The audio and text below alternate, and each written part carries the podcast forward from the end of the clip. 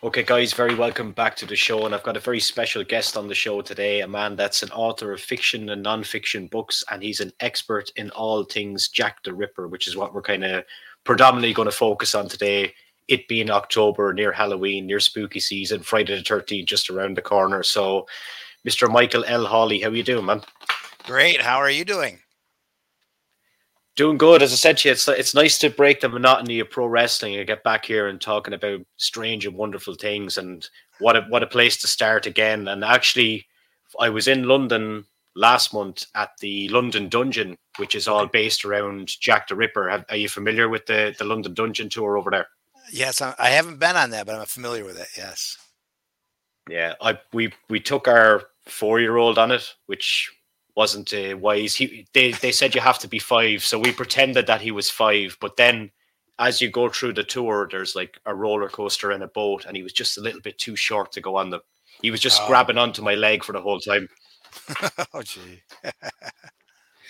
yeah. So that was that's it's a it's a fun experience. It's mostly just kind of tongue in cheek with actors, but it is educational and they do go into detail. There's various dungeons I've been to in Europe. Amsterdam is another one where it kind of goes through serial killer history over there, and okay, it's just yeah, it's it's nothing to be taken too seriously. But I suppose in the with what you're involved in, you you might get some kind of uh, light-hearted fun out of it.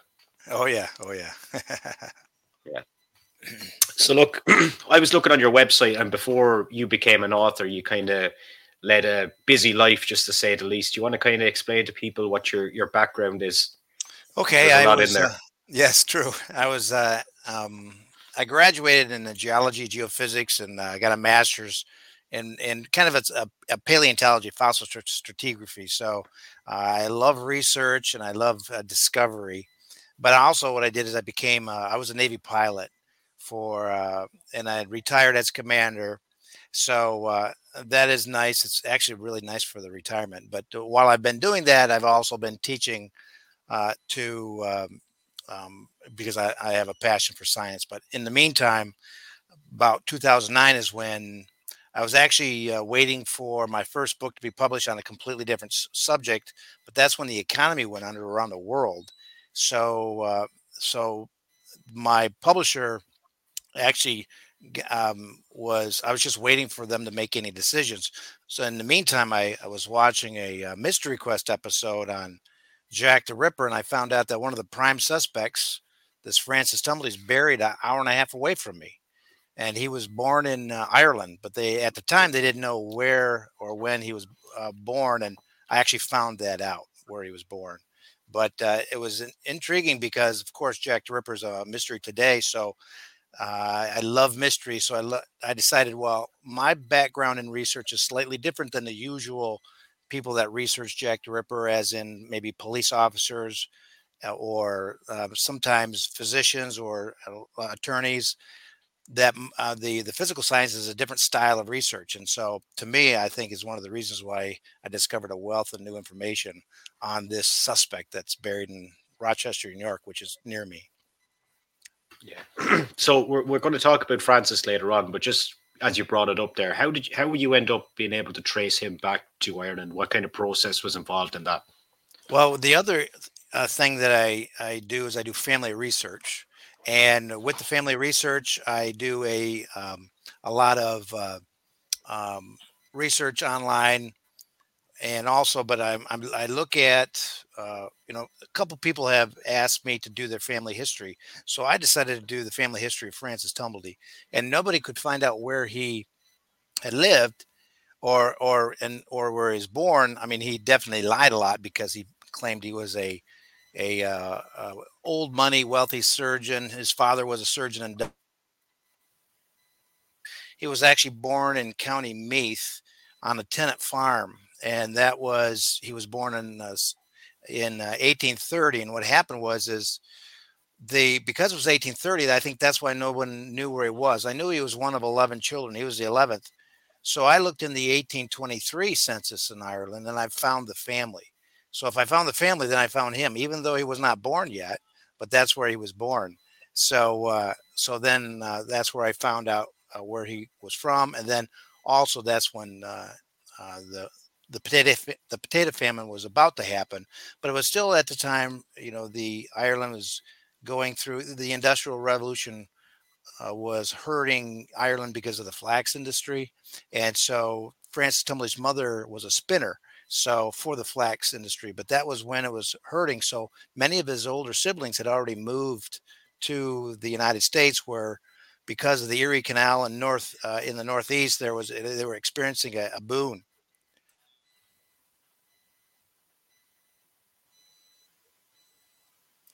So yeah, yeah, that's that's mad. So, can you tell us, is there still lineage of his family in Ireland, or do you know that kind of information? Uh, there is a an Irish uh, reporter that was involved with me probably ten years ago, and she actually found family members in County Meath, and uh, and now even though the name Francis Tumblety used was spelled T U M B L E Y R L E T Y. When you look at the family history, it was T U M U L T Y, T U M I L T Y, T E U M E L T Y. You know, there was variant spellings. And so even on uh, the family gravestone in, in Rochester, it's uh, T E U M E L T Y that he used. So the, the, the name Tumblety was actually brand name for his quack doctor business. So he used that and he purposely did not want people to know his family background because he was claiming that as i was saying that he was he was from wealthy money uh, wealth uh, and they they weren't so he separated in fact one of his brothers was uh, in rochester even I always spelled his last name t-u-m-i-l-t-y at the same time and then his other brother was using T-U-M-U-L-T-Y. So that that name's all it goes back and forth. But that family apparently does uh, have knowledge. The clan does have knowledge of of Tumblety being a a, a Jack the Ripper suspect. Mm. And were were any of those other siblings with different name variations were they ever in any kind of trouble, or was it just Francis himself? It was it was basically Francis is what what happened was is when he came to America, he came to Rochester as a teenager around 17 years old. Uh, he got caught up with two different quack doctors. So for the next nine years, he was learning the business. And then he crossed the border into Canada. They called it Canada West at the time. And he started doing his quack doctor business. And he made in today's value a million dollars in three years by scamming everyone. He he claimed to be a cure-all doctor, and then but his other family members they they had normal businesses, although at the same time, Tumblety had this bitter hatred of women. And what happened was is if and his brother was reported to have that same bitter hatred, and so I looked at the the census material and the boys were uh, considered literate, but all the sisters were illiterate. And uh, so you could see there was a possibly a family thing there going on. But Tumblety would say he was he was Catholic, and there was a misconception at the time for many Catholics. It was not doctrine, but he believed it was not Adam that committed his, the original sin. It was Eve deceiving Adam. Therefore, women were the curse of the land including disease. And Tumblety, he was, I've discovered that he was born as what they used to call a hermaphrodite, as in he had both male and female parts, and his male part didn't work.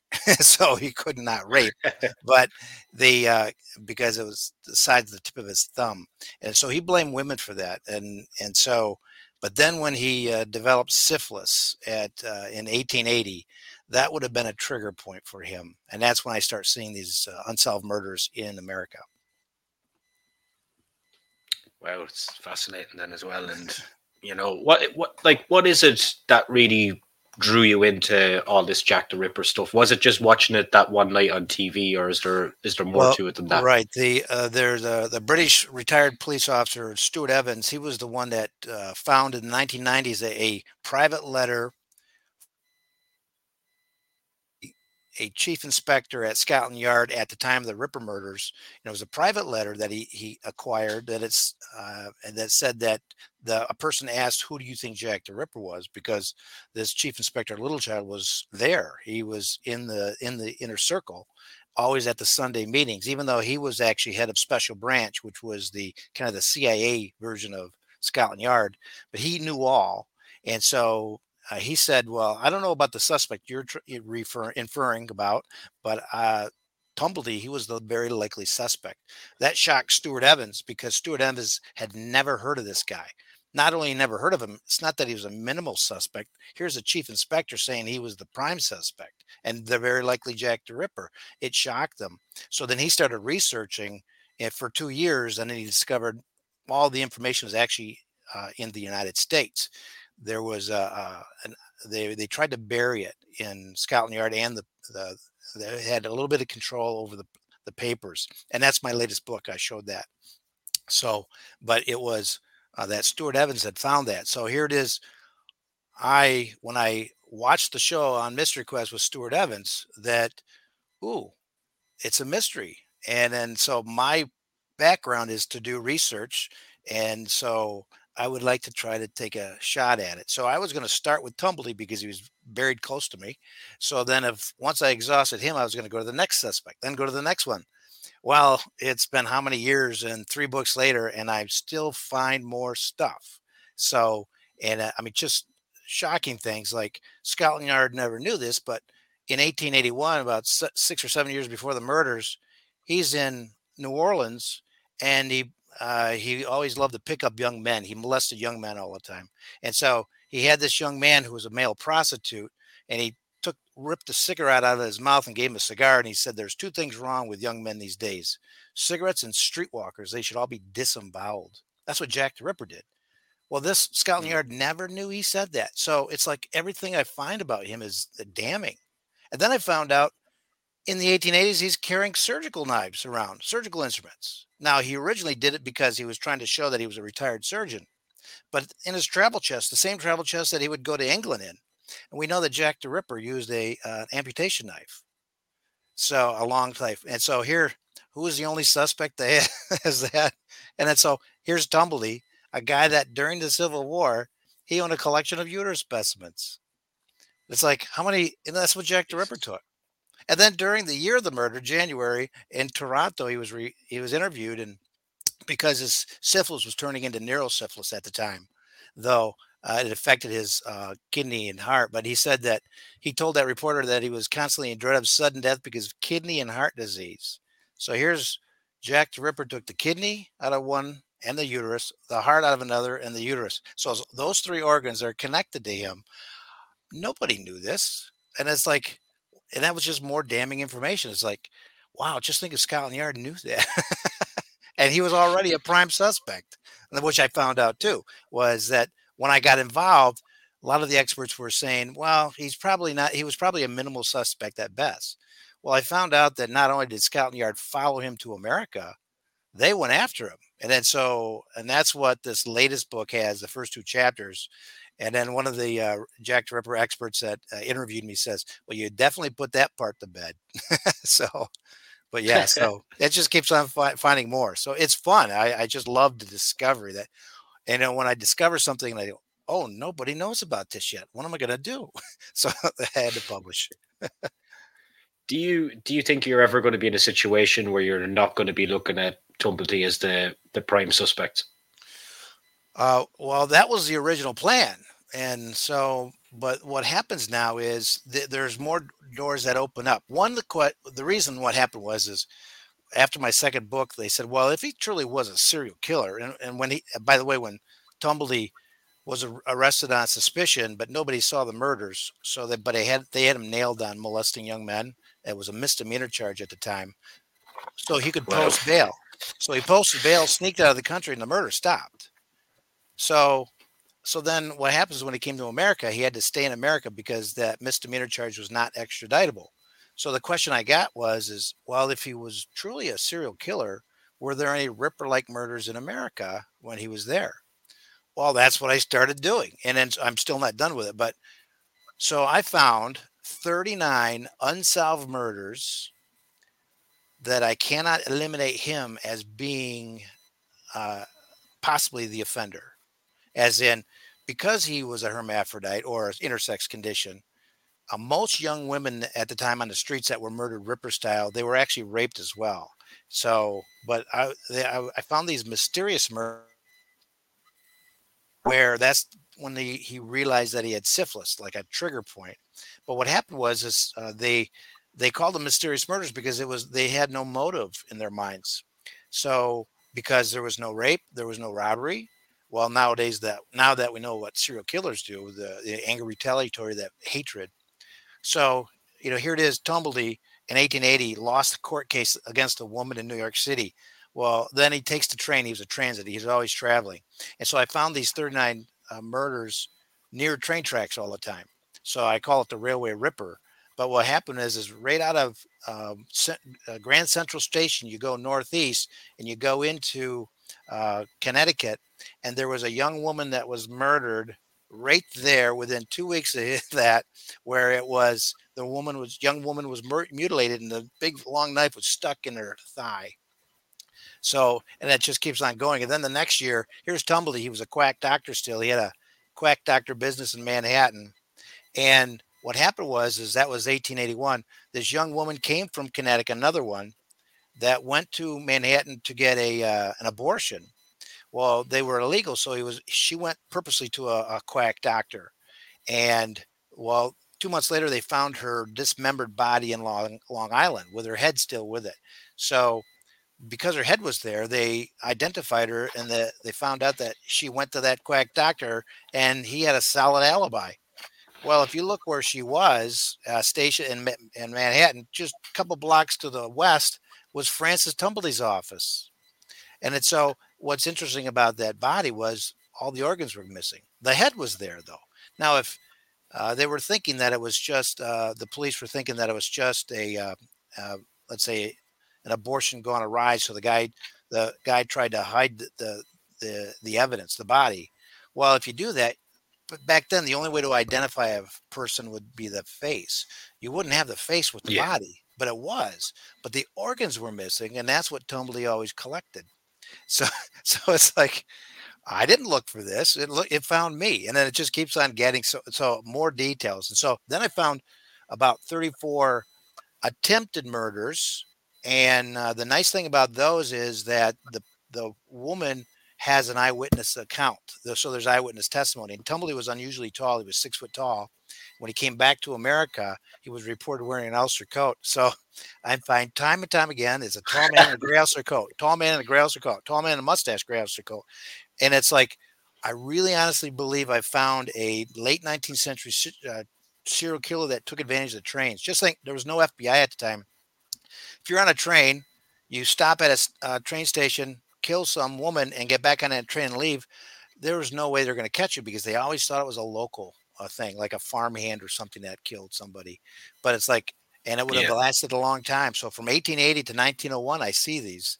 So, and then I can't eliminate him because I found Tumblety was a transient. So he had this annual train path that he would take to these cities. He loves cities, stay a week or so.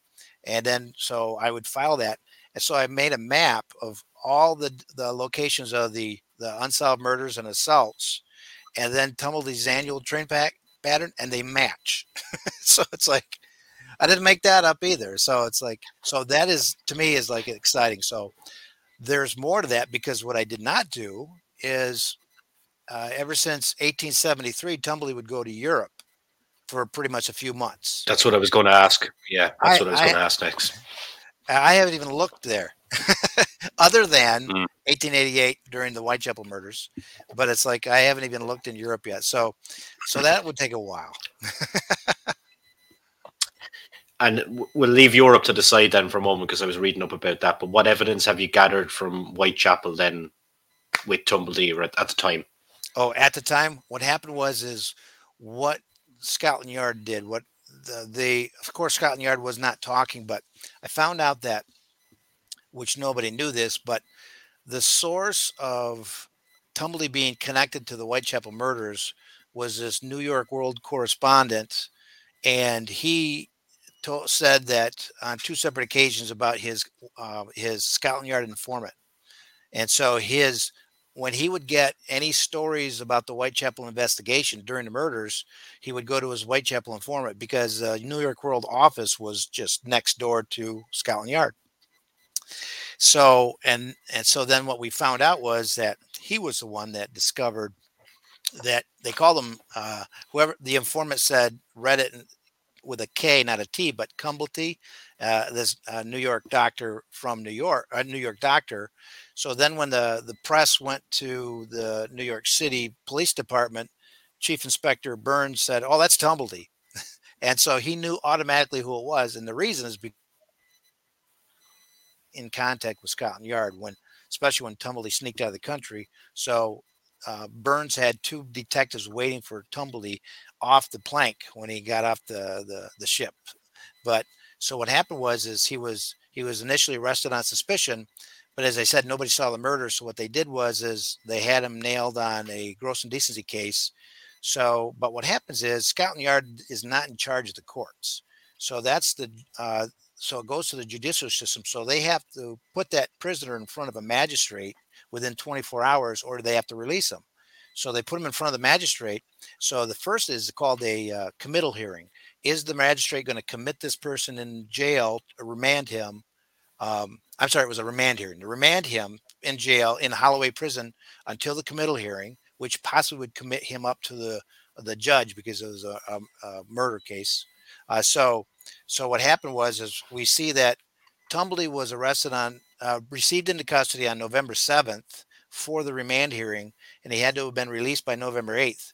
And so, for a narcissist like Tumblety, the outrage of that would have been he would have been in his maximum rage. And then November 9th is the last of the Ripper murders, uh, Mary Kelly. So then on November 14th, he was uh, uh, received into custody for the committal hearing, and he posted bail on the 16th.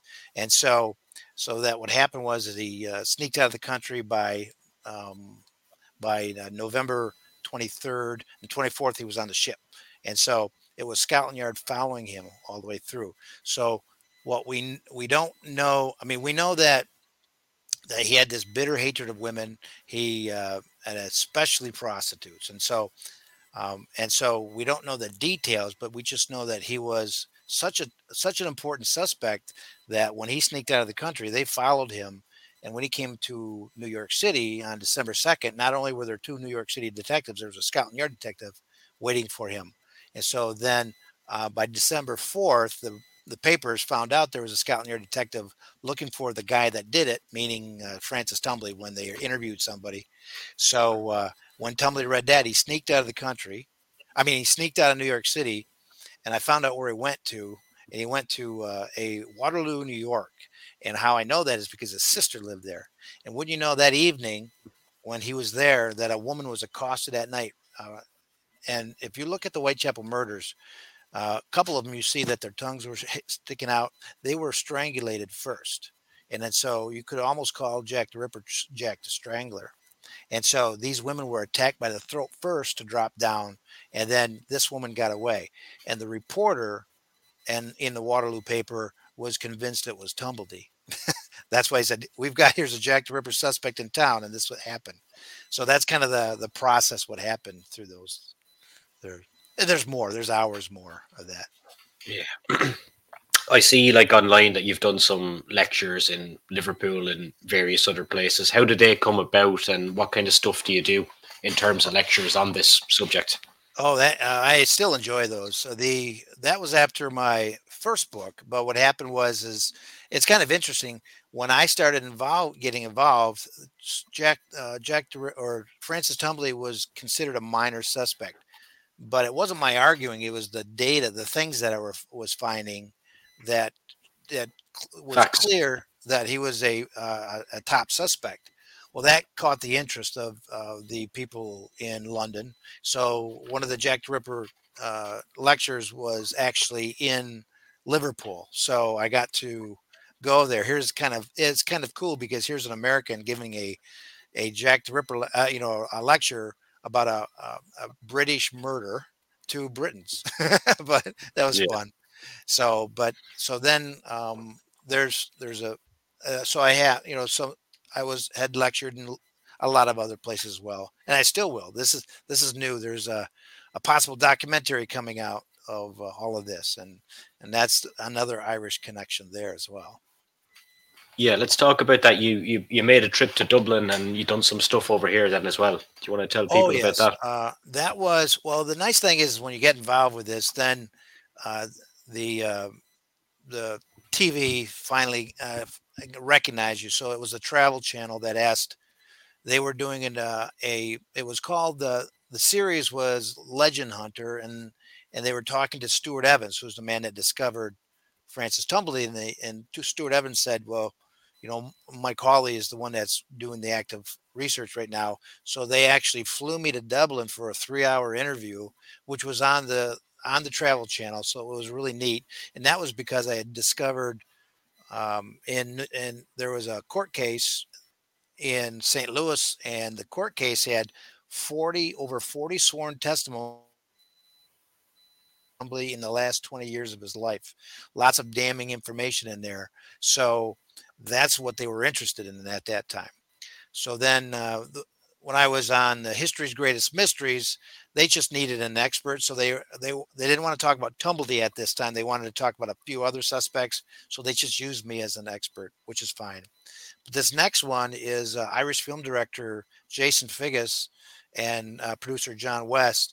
Uh, they are producing a documentary on um, Francis Tumblety and my book as well. And so we've got some connections going on as we speak. A couple producers in uh, the Hollywood area that uh, so we just have to wait to see you know what what happens. But it's it's it's pretty exciting that it's guaranteed to have it. So that uh, how how long that takes, I'm not sure, but uh, that's fun. So I would love to go back and visit uh, Ireland for that. That would be awesome.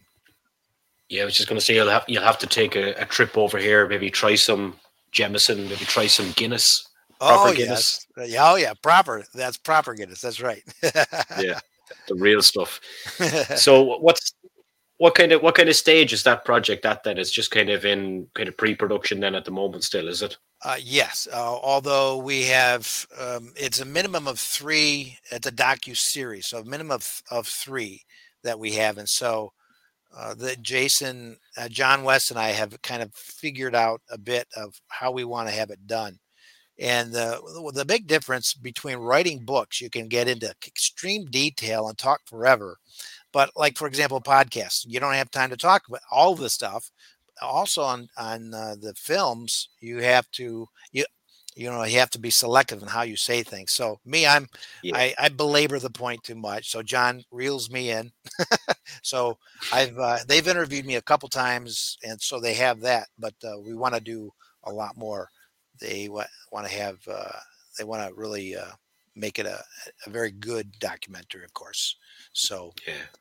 that's the plan. what, what you, what do you, what do you think the key to making a good documentary like that is? Because we see so many different variations of kind of untold murder stories and different documentaries all the time on different channels. What for you, in your opinion, makes it makes a good one?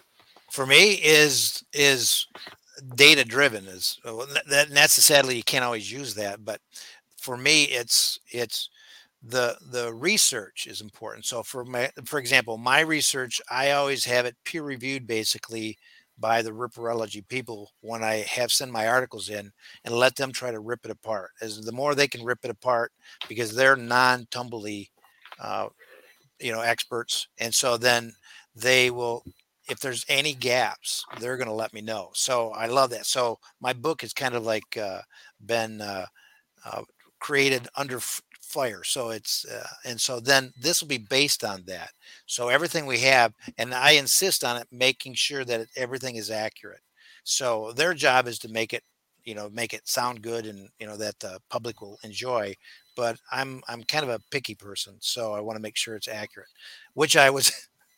that's why in the History Channel, the history the director I kind of bugged him a lot because I w- he would want me to say something. And I said, "Well, that's historically inaccurate. It was this." So so he goes, "Okay, I get it." So so I, that's what I was doing. But so basically, that's for me is it make sure that it's accurate. So because there's a lot yeah. of documentaries that are not, and so even though the the general public won't know it, but others, uh, if you want to have it have this uh, in, uh, have legs, that it's a a credible documentary, it needs to be a, a correct. Yeah, in terms of what you're saying that about the History Channel, were they just trying to, like, I, I've talked to a lot of people that have say been on Netflix reality shows, etc., right. etc. But you've got somebody there beside you saying, "Now, can you say this?" Was it kind of some of that kind of stuff going on? Yeah, what happened was is they yeah. they gave me the list of the five experts they were going to use, and by the way, I was the only only one that wrote a nonfiction book on Jack the Ripper. Okay. I didn't get that, but I do realize one of them was the uh, great grandson of H.H. H. Holmes. And so the History Channel was trying to promote Jeff Mudgett's theory that his great grandfather was Jack the Ripper, H.H. H. Holmes, the Chicago serial killer of 1894. So I know the counter evidence to that, and he wasn't even in London at the time. So, so I just said I insisted to the producer. I said, uh, the director, I'm sorry, that I I get to say that. So he did film me talking about the counter evidence, but he never showed it. So then I realized that if you ever watch the show, he is trying to kind of make the show look like H.H. H. Holmes was the best of those suspects, and that's what he was trying to do. But uh, it was it mm. was nice though being flown to Los Angeles and for for free. nice. Um, can we talk about the I've been reading up about this dear boss letter and the significance yes. of that. Can you can you tell me about the significance of that linked back to Tumblety and why it like looks like it's his? Well, uh, it would be the from hell letter, but in the dear boss letter is important one as well. Though we could mm-hmm. we should talk about that one. The dear boss letter. Yeah. That right there happened uh, in uh, uh September 25th. What happened was, is the Central News Agency received this letter called Dear Boss, and it was titled Dear Boss, was written in red, and it was signed Jack the Ripper, and that was that was where the name came from. And what happened was, is he in that letter, he said uh, a, it was basically Americanism. See, Dear Boss is an Americanism too. So, and at the time, they were thinking that maybe Jack the Ripper was an American kind of doctor or something like this, and so that kind of fit. Well, then he hinted that he's going to, uh, you know, do something with the ear of the, one of the victims, and that's what happened. Is uh, the the next victim had a little bit of the ear clipped. So Scotland Yard thought, well, maybe if this truly was uh, a Jack the Ripper, then this is his handwriting. So they wanted to publish that paper and, uh, and then the papers, and then the name stuck. So before that, it was the Whitechapel Fiend or the Whitechapel Murderer, but right after that, it was Jack the Ripper. Well, so what happened was, is two weeks later, then uh, uh, this this uh, a man named Lusk, that's the president of the Vigilance Committee in October, received this letter, but had a box, and then it had a part of a kidney and that one it started with from hell. And eh, you know and so well actually dear mr Lusk but it, it, it was signed from hell. So in there the last woman had her kidney taken. So and then in that letter was saying that it was you know that you know you know it tasted good all that kind of business and so that's a possible ripper letter. So most people most experts today consider the dear boss letter actually from a Central News Agency reporter. And one of the reasons is because the Central News Agency was the Associated Press of the time at that thing. And how do you get in all the papers? Send it to the Central News Agency. So they wanted that in the papers. So you can see that that was going on, and no other person would have known that. They would have sent it to the police. They could have sent it to anywhere, but the Central News Agency. So Scotland Yard was not duped, nor was anybody. Still today, that it's not considered the a you know a Jack the from Jack the Ripper, but the from Hell letter is goes back and forth. And interestingly, a a uh, handwriting expert in Pittsburgh matched that letter with uh, Tumblety handwriting. So that right you know and then there's uh, the most recent uh, a postcard that came that they discovered it has the very similar handwriting as well so that would be kind of like would be connected more with francis tumblety especially that box where it was sent it was a tall man i would say a gray oyster coat but a tall man in a thick mustache was the one that was asking uh, questions about that just before that letter was sent with the box so there are some possible connections with Francis Tumblety with that one. Excellent, excellent. and for people that want to kind of check out your books, like you've got an extensive range of books now, and most of them are actually based around Jack the Ripper. So do you want to just kind of give a breakdown of what books are available on your website at the moment? Okay, the website is michaellhawley.com. And then, uh, so I have three fiction novels and, and now th- three plus uh, nonfiction. So the, the nonfiction are based on my research around Francis Tumblety and the Whitechapel murders. And then, so what happened though is there, is, uh, my fiction novels are based similar to the very first one that Richard's Hellbroth, Ripper's Hellbroth was actually based on an actual investigation by Scotland Yard that Jack the Ripper was actually a Dr. Jekyll, Mr. Hyde type person. During the day, he was a prominent physician. At night, he was a medical maniac looking for the elixir of life, mixing with herbs. Well, Tumblety was an herb doctor, and he was he had this obsession with youth, and he would talk about the uh, elixir of life. And here it is: the uh, when the first Whitechapel murder occurred in Lyceum Theater, Mansfield's Dr. Jekyll, Mr. Hyde was being shown at that time, and then so and then the business manager was Bram Stoker, author of Dracula. His best friend was Sir Henry Hall Caine, who was the boyfriend of Francis Tumblety. So there's always these connections with Francis Tumblety. So what I did and was a lot of Bram, lot of Bram Stoker written, written Dracula written in Dublin as well, as I'm uh, sure you know. Yes, that's right. And and here it is. That's an immortal being right there that uh, and loves blood. So bloodlust. I, will tell you. I, I tell you something funny. That it always they always say it over here. The three uh, the three top selling books ever. Two of them are from Ireland: Dracula, the Guinness Book of Records, and then the Bible, of course, which wasn't which wasn't written here. well, you have one of the oldest Bibles in Europe, right? Uh, in in, in Dublin, so maybe that's yeah. it too. yeah, so maybe then, that's part of it. Yeah, and it's so so my nonfictions are based on a modern day serial killings going on in in America where they are doing a Jack the Ripper uh, copycat. But is it really a copycat or did the elixir really work? That's kind of the story. So, but then I keep on going with that. So, um, uh, the uh, that's my three fiction novels. Is, uh, but so I keep and I keep on uh, finding more stuff. So that's that's kind of it in a nutshell. Mm-hmm. Where do you keep all your research? Do you print everything out? Do you keep it all on files on your computer? Do you have hard copies? What way do you kind of organize your stuff from your research? Well, I, I, I actually have a hard copy of a lot of stuff, but it really is now online on hard drives. And so I save my hard drives. And so I have that, especially when my research is online. And then so, especially with the, with finding, because all the original um, you know the files are lost um, in in the physical evidence is gone with this case you're it's really the newspapers that have investigative reporters that maybe talked to a Scotland Yard detective or something, or the court cases like in in, in St. Louis. So, but so then what I do is then I, I definitely digitize all of that stuff to keep it because it's easy.